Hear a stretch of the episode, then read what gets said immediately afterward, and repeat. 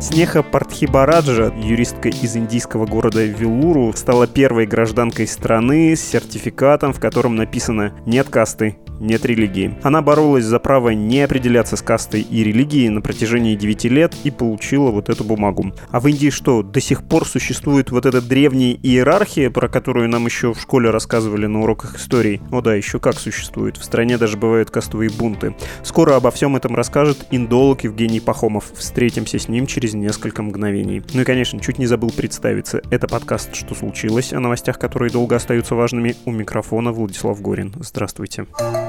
Всем привет, с вами подкаст «Так и будет». Я Данил Дугаев, и мы обсуждаем будущее. Как мы будем жить завтра, каким станет через несколько лет мир вокруг нас, как изменятся привычные нам вещи и явления, наши города, наш образ жизни, наши технологии, наше искусство. Обсуждаем будущее общение. Поколение наших детей будут общаться в условиях отсутствия любой приватности как таковой. Попытка перенести тело уже не в качестве видео, а в качестве, ну, я не знаю, какой-то, назовем это проекции куда-то, да, голограммы, участвовать, например, в каких-то мероприятиях, например, которые проводятся на другом конце земного шара. Это просто оптимизация этого общения. Если можно общаться на скорости света, то те, кто до сих пор общается на скорости там, телефонного разговора, они просто отстают. Если вам нравится нас слушать, поставьте нам оценку в iTunes, напишите что-нибудь хорошее, так вы поможете найти нас другим слушателям.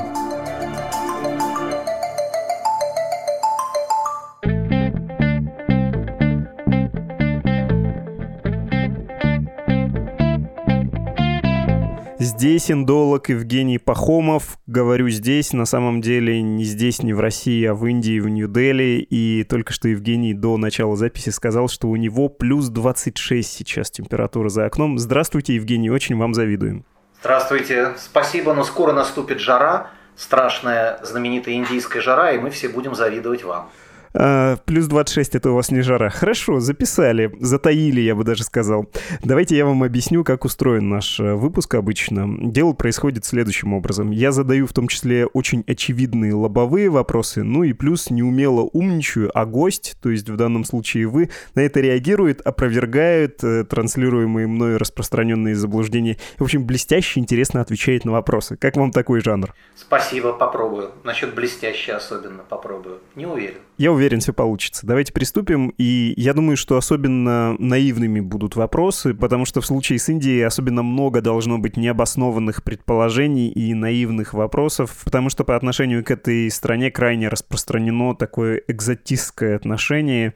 Все мы поражены, обожжены Киплингом и его книгой «Ким» про Снеху Партхи Бараджу. Это юристка из Велуру, и у нее есть бумажка, в которой написано «нет касты, нет религии». Что это за сертификат такой? Насколько это распространенная практика?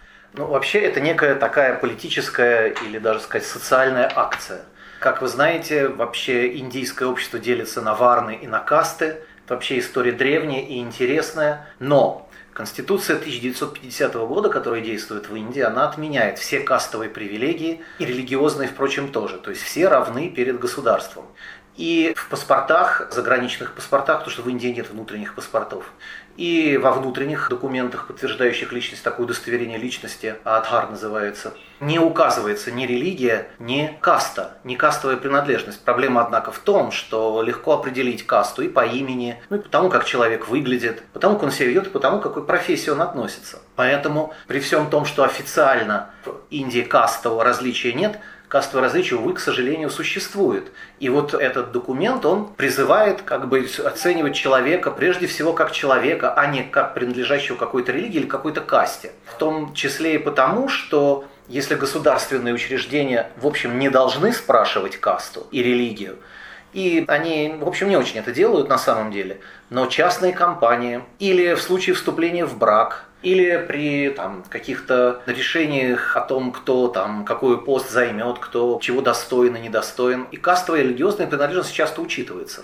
Молодежь индийская достаточно либерально настроена, очень сильные и популярны левые настроения, я должен сказать. Молодежь, в общем, выступает против этого, прогрессивная молодежь, конечно же, да, то, что есть и националистическая, конечно.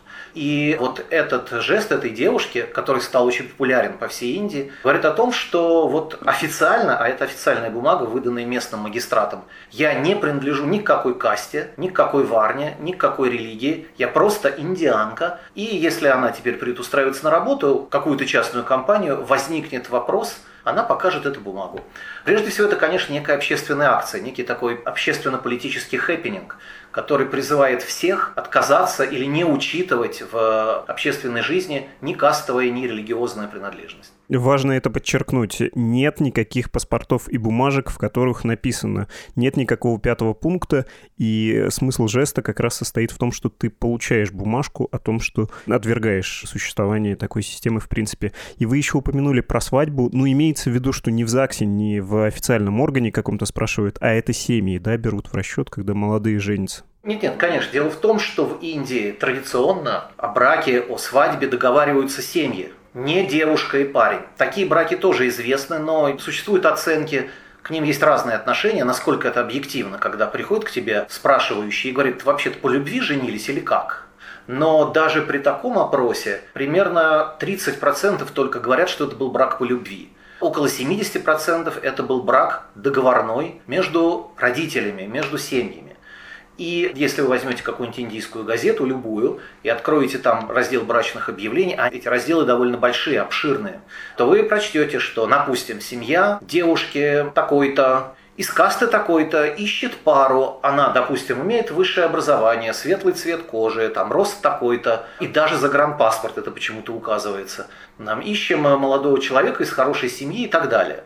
Кастовая принадлежность указывается всегда. Я ни разу не видел брачного объявления, в котором не было бы указана каста, если идет о хинду. Или мусульманин, джайн, сикх, если речь идет об этих религиях. Напомню, что в Индии 80% это индусы, то есть люди, исповедующие индуизм, но есть мусульмане, сикхи, джайны, парсы, христиане и так далее. То есть здесь религиозная палитра очень широкая. И, как правило, все ищут партнера своему сыну или своей дочери в рамках касты, если это хинду, или в рамках своей религии, если это представители другой религии. Нужно, наверное, заметить, что мы со своим европейским представлением о романтической любви а, можем воспринимать это как насилие. Часто это встречает понимание, так это устроено, и это часто не невольный какой-то брак. Это просто так люди понимают при всей вестернизации, которая тоже, конечно, в Индию пришла в 20 веке. И День Святого Валентина, я думаю, там отмечают. Есть новое поколение, которое уже по-европейски строит отношения, но в целом существует и такая такая более традиционная система, не обязательно она насильственная, да ведь? Да, конечно. И, в общем, как правило, мнение девушки спрашивают, когда там происходит знакомство, тебе вообще-то парень понравился.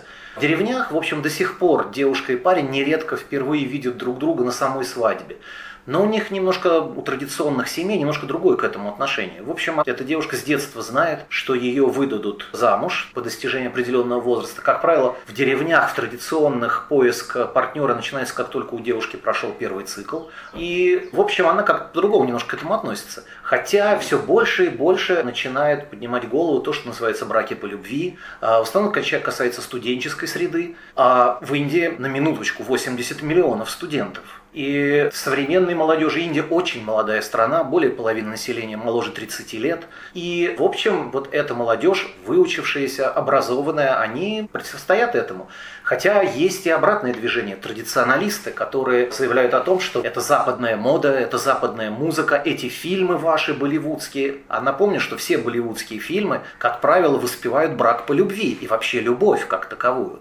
И, конечно, ситуация меняется, но при всем при этом, даже если парень и девушка встретились, даже если они познакомились и любят друг друга, они обязательно пойдут за благословением к своей э, семье, и уже семьи будут договариваться, в том числе и о том, как свадьбу играть и так далее. Есть другие принципы. В общем, это достаточно сложная интересная традиция, которая сейчас, в общем, начинает ломаться. И появление вот такой девушки, которая заявила о том, что вот я вне касты вне религии, я просто индианка. И то, к какой симпатии вообще общество отнеслось, молодежь особенно отнеслась к этому ее поступку, а здесь это довольно широко обсуждалось, говорит о том, что Индия меняется. Хотя, может быть, не так быстро, как многие хотели бы. Важная оговорка про 80 миллионов студентов и вообще про Индию, что это нам, может быть, по каким-то советским картинкам или по, опять же, Киплингу и таким досужим представлениям кажется, что это страна не очень богатая и часто такая экзотическая, какая-то загадочная. Но вообще в этой загадочной и частично традиционной стране есть несколько сот миллионов, там, по-моему, под 300 миллионов человек, которые живут, ну, в общем, на европейском уровне. Такой большой, довольно средний класс размером с пару Россий, да. Есть большая сельская Индия, где очень все традиционно, а есть э, много горожан обеспеченных, они живут лучше вас. Хочу я обратиться к среднему российскому горожанину. Ну, это очень, так сказать, трудно вообще оценивать этот уровень жизни. Ну, например, здесь не бывает такой зимы, поэтому не нужны теплые вещи и отопление. Ну и так далее. То есть такие прямые сравнения очень трудные, но вы правы, средний класс есть. Причем их оценки очень разные. Как считать средний класс? По индийским оценкам или по европейским? Но европейский средний класс, вы правы, около 300 миллионов, это довольно много. Но при этом население Индии более миллиарда 300 миллионов. Это вторая по населению страна мира, и они полагают, что где-то к 2025 году, если не раньше, они станут первой по населению, они обгонят Китай. Во всяком случае, они в этом в общем уверены. Но вы совершенно правильно сказали, Индия очень разная страна. Мой научный руководитель вот, в Институте стран Азии и Африки, он сравнивал Индию с большой матрешкой, где в одной внутри матрешки много-много разных маленьких матрешек, и при всем том, что они одна внутри другой, при этом, в общем, даже соприкасаясь друг с другом, в общем, не смешиваются. Индийское общество в этом смысле совершенно особенное. И кастовая система, которая сохраняется – на общественном уровне, в менталитете, поддерживает, что ли, сохраняет вот эту матрешестость, если так можно сказать, про индийское общество. Если говорить про средний класс, давайте сосредоточимся на этом меньшинстве, которое нам, наверное, ближе, потому что оно, так же, как и большинство слушателей этого подкаста, я думаю, представляет собой некую такую глобальную общность. Да? Нам с индийцем из Нью-Дели, наверное, проще будет договориться, чем с каким-нибудь парнем из глухой деревни. Это звучит немножко снобистски, но боюсь, что это так. Уровень образования, достаток, интересов с средним классом, да, у среднего класса больше. Ну, средний класс такой интеллигенция здесь не богатая, я хочу сказать. Профессора, преподаватели, учителя здесь не богатый слой. Богатыми, как везде в мире, бизнесмены. И это нас тоже роднит. Да, что касается, насколько найти общий язык, многое будет зависеть от того, с тем, с кем вы говорите. Кто этот человек, каких политических взглядов он придерживается, каких религиозных взглядов, кем он считает себя. При этом нужно отметить, что значительная часть тех, о ком вы говорите, проживают в общем на Западе. Напомню, что только в США 5 миллионов индийская община. Официально. Есть и неофициальные оценки, которые оценивают число индийцев, живущих в Соединенных Штатах еще больше. Довольно большая индийская община есть в Европе.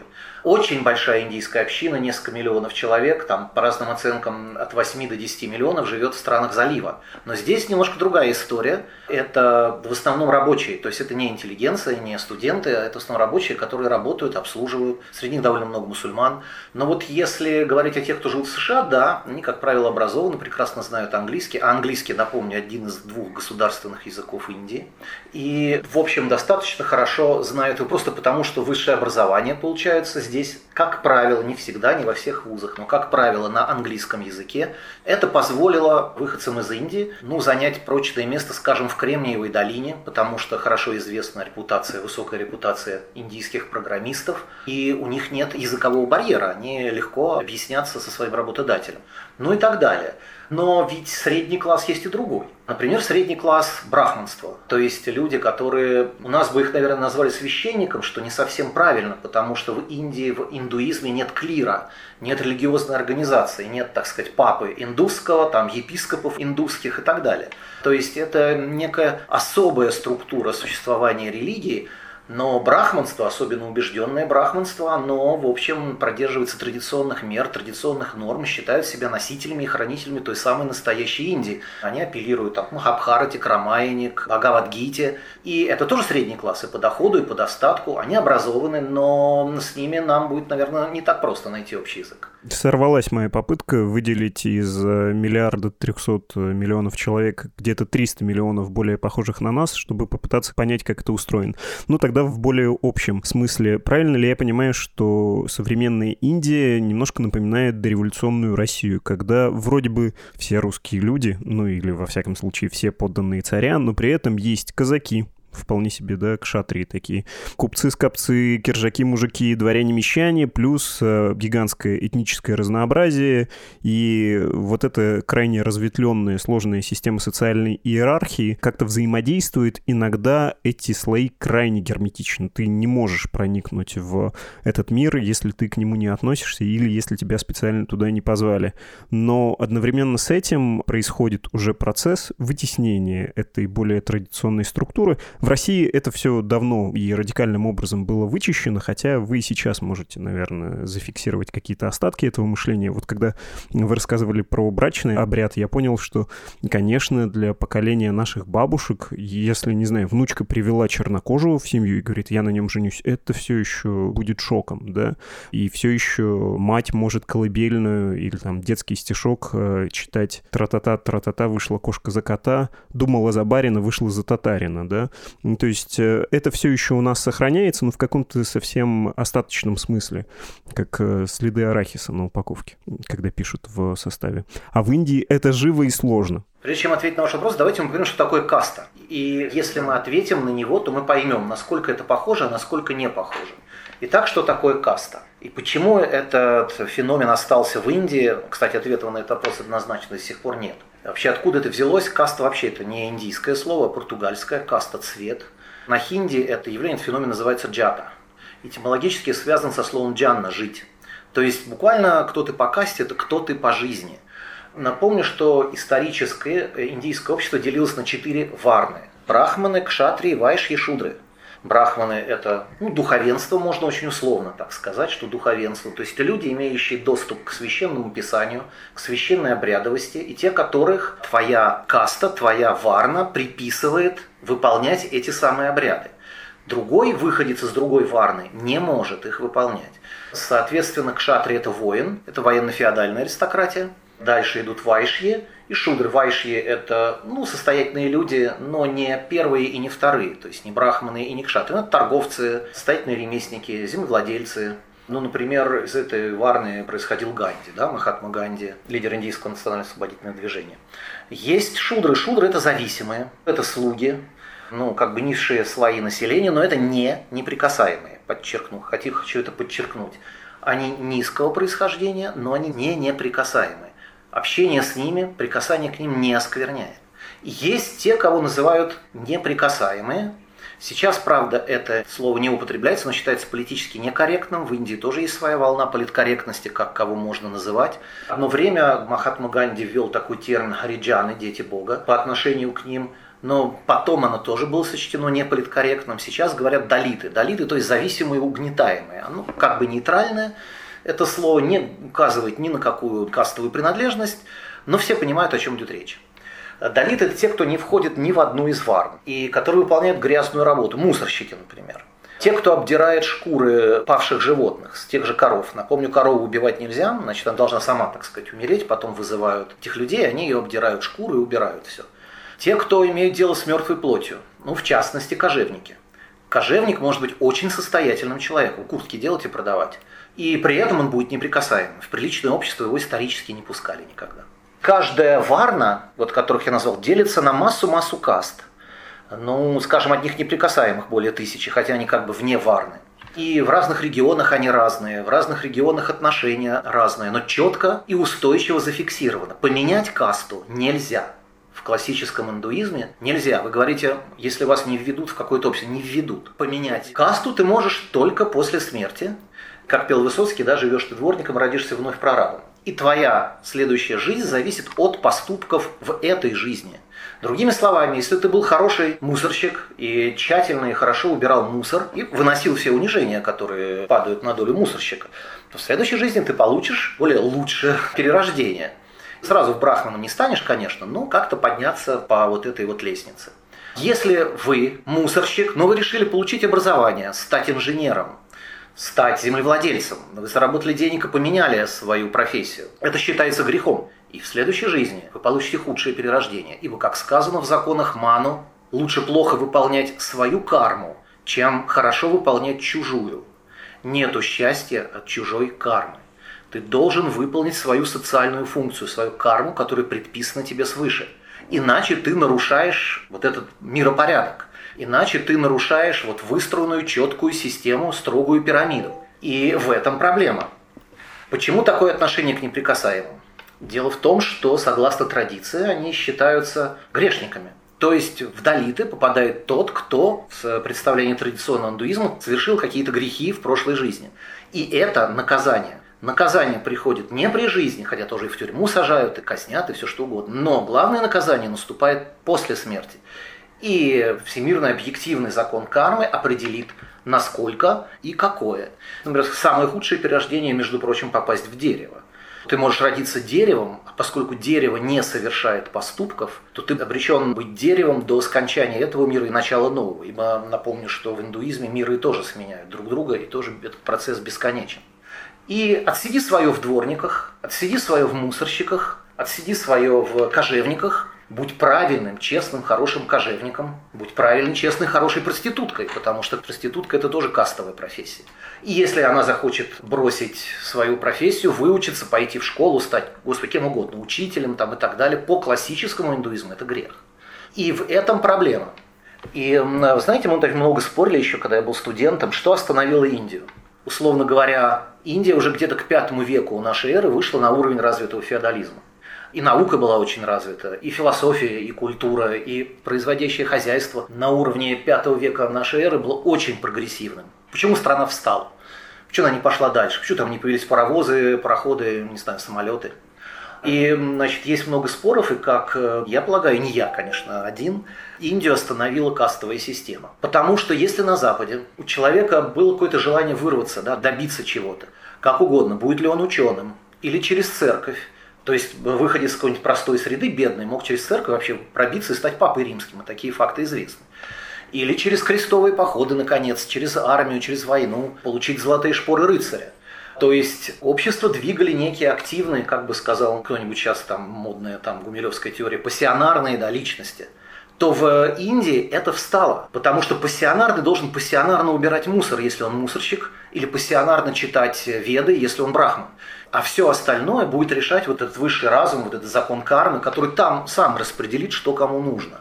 И именно поэтому преодоление последствий кастовой системы, гиблость, которую прекрасно понимали отцы-основатели Индии, имеет такое значение. Ведь дело не только в том, что там женится не по любви, и не только в том, что там мусорщику руки не подают. Это, в общем, не самое страшное. А самое страшное в том, что кастовая система держит Индию, которая имеет огромный потенциал и имеет его уже много-много лет.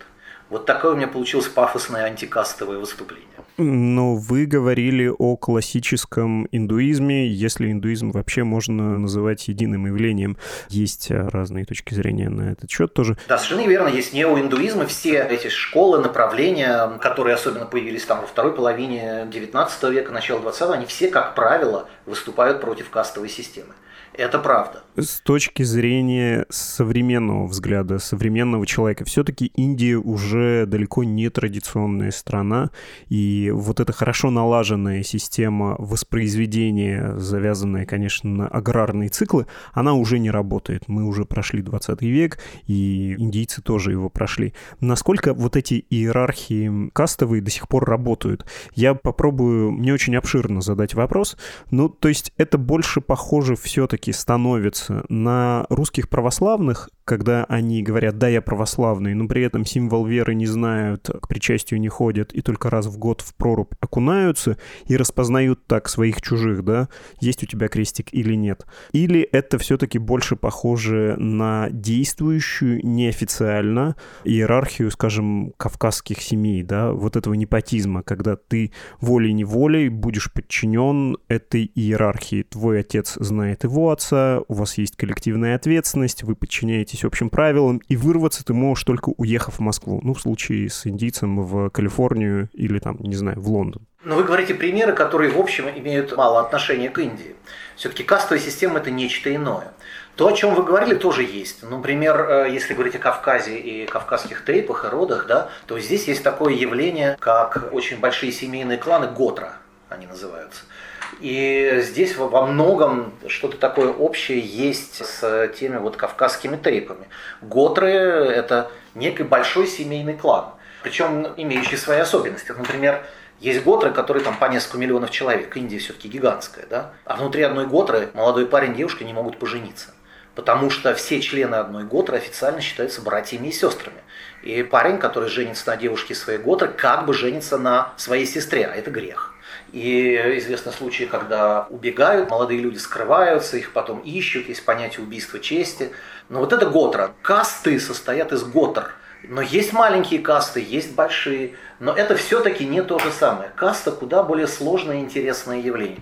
Ну, говорят, что подобное разделение было там в Европе, арии, да, там были, ну, не знаю, волхвы, князья-люди, еще какие-то там разделения, трехчленка, так называемая арийская трехчленка, свойственная индоевропейским народам. Здесь в Индии она приобрела четвертую варну, шудр, да, которыми, как считаются, приписали покоренное местное население. И здесь же сформировалось явление, которого нет, и никогда не было в таком виде в других странах, там, в той же Европе, например, как неприкасаемые. Были некие там, ну, какие-то, видимо, профессии, к которым относились свысока, но это все-таки не то же самое. И из той профессии можно было выйти и вырваться.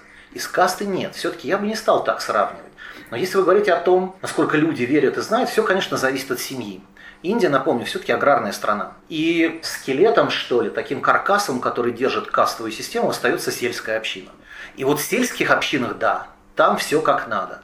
Там все правильно. Девушки выходят замуж за кого надо, парни женятся на ком надо, даже одежду носят какую надо. Там есть такой институт панчиятов сельских, советов или что сельских таких общин, существующий с древности, ибо, в общем, индийцы не зря говорят, что они родина демократии, потому что действительно такие явления, как панчият, такой совет внутри села, там внутри большой деревни существует очень давно. Но они, например, могут сказать, там, запретить девушкам носить джинсы. И такие факты известны, о них пишут индийские СМИ с иронией, но они есть. Все девушки перестают носить джинсы, потому что вид обтянутых девичьих бедер вообще будоражит фантазию у этих старичков из панчиятов. Или запретить пользоваться мобильными телефонами, потому что выяснилось, что с распространением мобильных телефонов девушка может общаться вообще бог знает с кем по телефону, родители не в курсе и так далее. И вот там, как правило, существует четкое разделение, кто есть кто по кастам, причем надо иметь в виду, я хочу при этом подчеркнуть, что каждая каста выполняет свою функцию, имеет свою роль. В какой храм ты можешь ходить, а в какой ты не можешь ходить. Кто тебя будет, ну, когда, не дай бог, кто-то умрет, да, там, кто и как будет выполнять обряд, касающийся его похорон, сожжения, в данном случае в индуизме, как жениться. Ну, например, традиционно высокие касты приезжают к невесте на лошади до сих пор. И это очень смешно, потому что женихи, такие молодые люди, уже такие достаточно полные, потому что полнота – признак симпатичности вообще в традиционной Индии. Ходят специально на курсы, есть месячные курсы, как пользоваться конем, есть прокатные организации, которые дают на прокат коня, чтобы ты мог приехать к своей невесте на коне. Потом ты можешь с нее слезть, там, не знаю, сесть в машину и уехать. А вот, например, низкие касты не могут. И недавно был скандал, когда один Далит посмел приехать к своей невесте на велосипеде. Не может, пешком должен идти.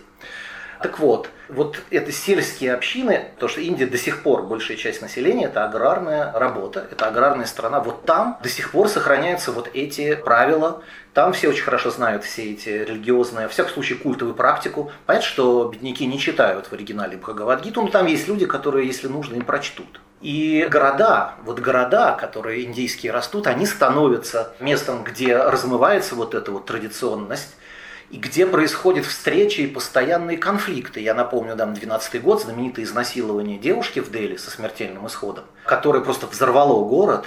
Я помню, как тогда вузы индийские, а студенческий профсоюз здесь очень влиятельный. В Дели есть два крупнейших вуза, это университет имени Джавахарлала Неру, JNU, и Делийский университет – они такие два вуза, которые, наверное, как Оксфорд, Кембридж, постоянно соревнуются друг с другом. Так вот, они довольно быстро договорились, их студенческие профсоюзы, они сразу перекрыли город и устроили просто здесь, ну, в общем, такую бузу, что весь город стоял на ушах. Студенты требовали наказать виновных и добились своего, повесили их. Повесили, правда, только в этом году, но просто сам факт. И когда я делал материал об этом, я говорил там, с участниками протестов, они говорили вот об этом столкновении. Почему она была изнасилована насмерти так жестоко, а парень ее избит? Потому что они были не муж и жена. Они шли вечером. Эта шпана, которая их поймала, сказала, ах, вы, значит, развратные такие сики. А шпана, которая их поймала, недавно выходцы из деревень. При этом еще надо иметь в виду, что многие из них приезжают в город искать счастливой жизни, он у себя в деревне из высокой касты, из высокой готры, и там он вообще ходит, нос задирает, и там ему все завидуют, приезжают в город, он тут никто. Тут его судят только потому, чего он добился, а вовсе не потому, не знаю, какой храм он ходит в своей деревне.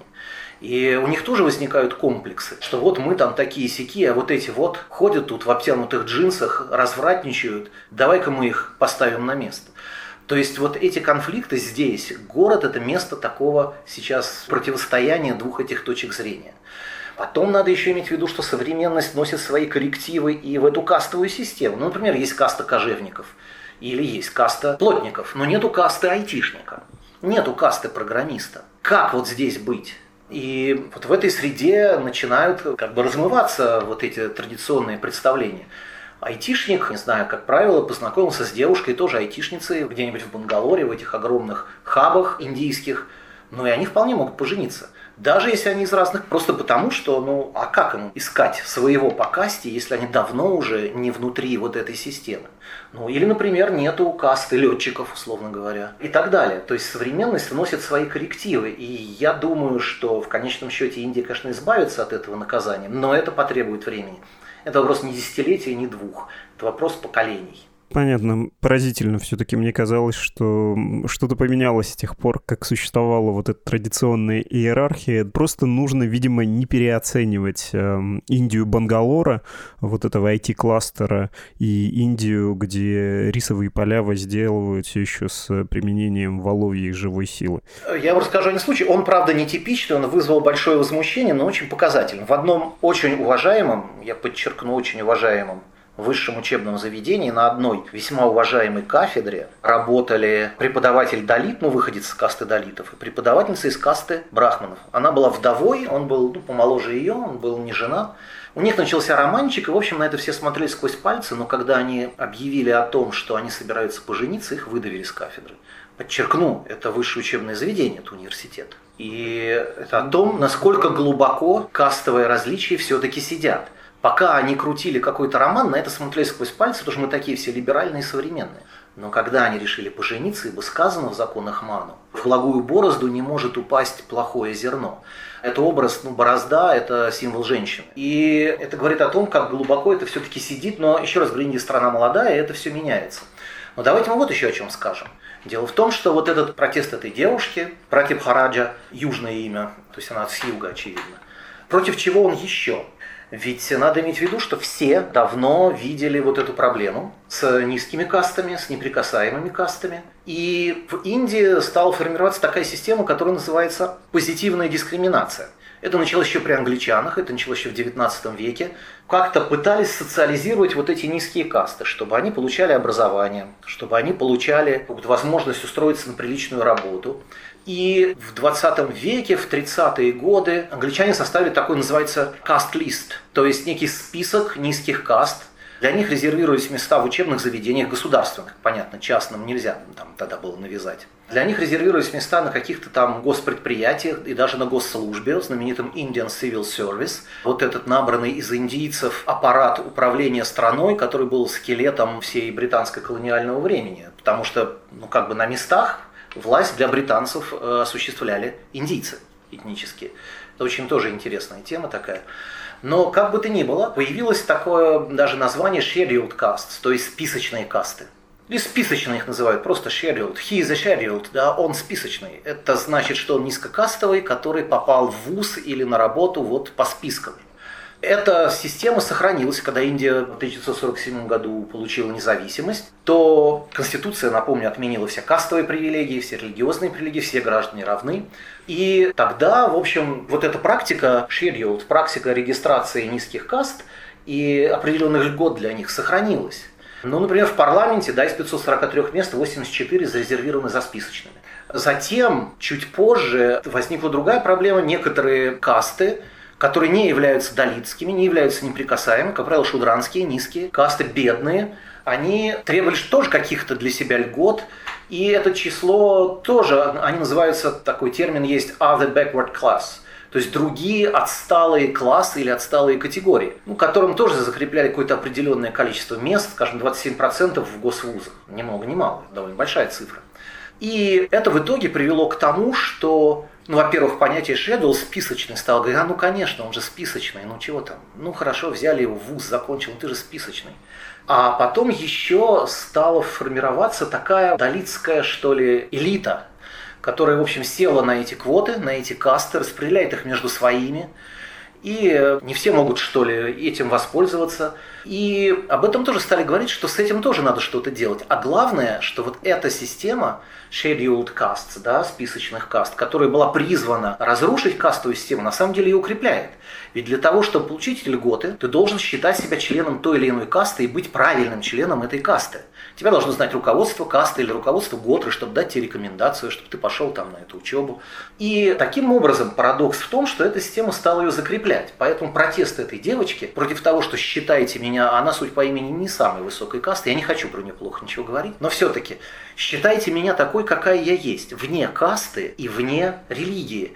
То есть я не хочу относиться ни к тем, ни к этим. Я просто индианка. Оценивайте меня такой, какая я есть. Это протест еще и против этой системы, против которой сейчас выступает молодежь. Потому что это тоже, в общем, отчасти клеймо, да, scheduled, пятно. Что вот ты приходишь учиться в институт, и тебе там говорят, а, ну да, он scheduled, да, давайте ему поставим да, троечку там, ну или там несколько другая система, но все равно.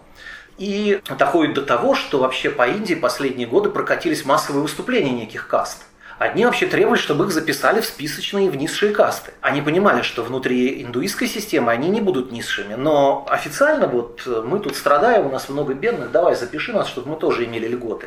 А с другой стороны, вот в ряде там, городов Махараштры прокатилось вообще выступление молодежи, которые требовали отменить систему совсем или всех ввести в нее. Условно говоря, если вот в этом, допустим, округе проживает 5%, скажем, брахманов, 17% далитов, там 20%, не знаю, шудр, я грубо говорю, да, то вот давайте мы вот эти проценты и закрепим на госучреждениях и в госвузах. Потому что таким образом, как считают те, кто об этом говорит, Мол, хорошие, молодые, подготовленные мальчики из хороших семей попасть не могут в ВУЗ, а вот эти вот, которые, по их мнению, меньше подготовлены, попадают. И тот протест вот этой девочки, он протест не только против того, о чем мы говорили раньше, но и протест против вот этого тоже.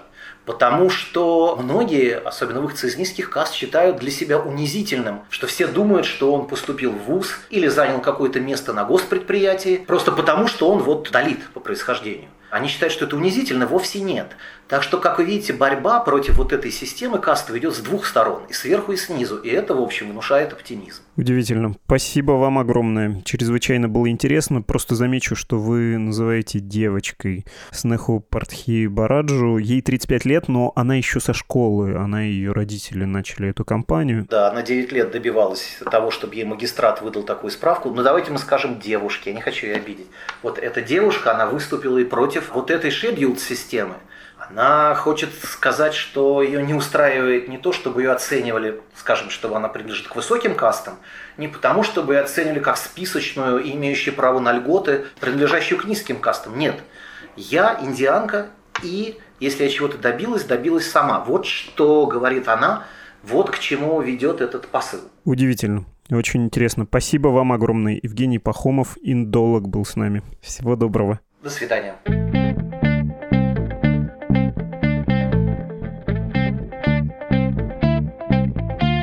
Вы слушали подкаст «Что случилось?» о новостях, которые долго остаются важными. Притом многие слушали не только этот выпуск, но и другие, выходившие весь год эпизоды. Сегодня, 19 февраля, уже год как существует «Что случилось?». Не буду оригинальным, но буду честным. Спасибо, что вы с нами. Хочется обнять каждого, как это было в старой песне, позабыв про стыд и опасность после с осложнением заболеть. Никто не заболеет от таких виртуальных объятий. Надеюсь, вы все их почувствовали. И, конечно, конечно, отдельное спасибо хочу сказать всем нашим гостям, нашим собеседникам. Вы все грандиозные. Приходите к нам еще. Мы очень счастливы были, что вы с нами разговаривали и делились своим умом, своим опытом. Ну, у меня потому что с этим явный дефицит. На этой неделе, на пороге годовщины, я просил вас, уважаемые слушатели, рассказать, как у вас в нашей, нашего подкаста компании прошел год. Очень приятно было ваши добрые слова прочесть. И вот несколько выдержек из ваших посланий, и жаль, что нельзя сейчас процитировать вообще все ваши письма и комментарии. Катя написала, 17 февраля 2020 года родился наш чудесный сын Ян, и мы с ним провели в роддоме довольно непростую неделю. Дни и ночи тогда перемешались, голова шла кругом, и остро нужен был якорь к внешнему миру, напоминающий о том, что Земля продолжает вертеться. И новый подкаст стал именно такой зацепкой за реальность для моего депривированного больничной атмосферой мозга. Вернувшись наконец домой, мы продолжили вас слушать. За этот невероятный год мы вместе с Яником и подкастом переживали колики и политические конфликты, обогащали кругозор мнениями экспертов и книжками-картонками, удивлялись, озадачивались, впечатлялись. Пандемия, карантин, Армагеддон, декрет — все это начинает выглядеть немного более упорядоченно, если вечерком включить, что случилось. Катя, вы абсолютно правы, когда сравниваете Армагеддон и декрет. Тяжело вам, я понимаю, но, согласитесь, весело зато.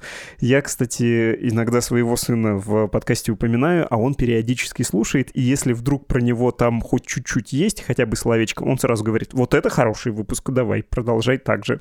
Так что пусть этот выпуск будет хорошим и для Яна, потому что я сейчас скажу, что Ян отличный парень.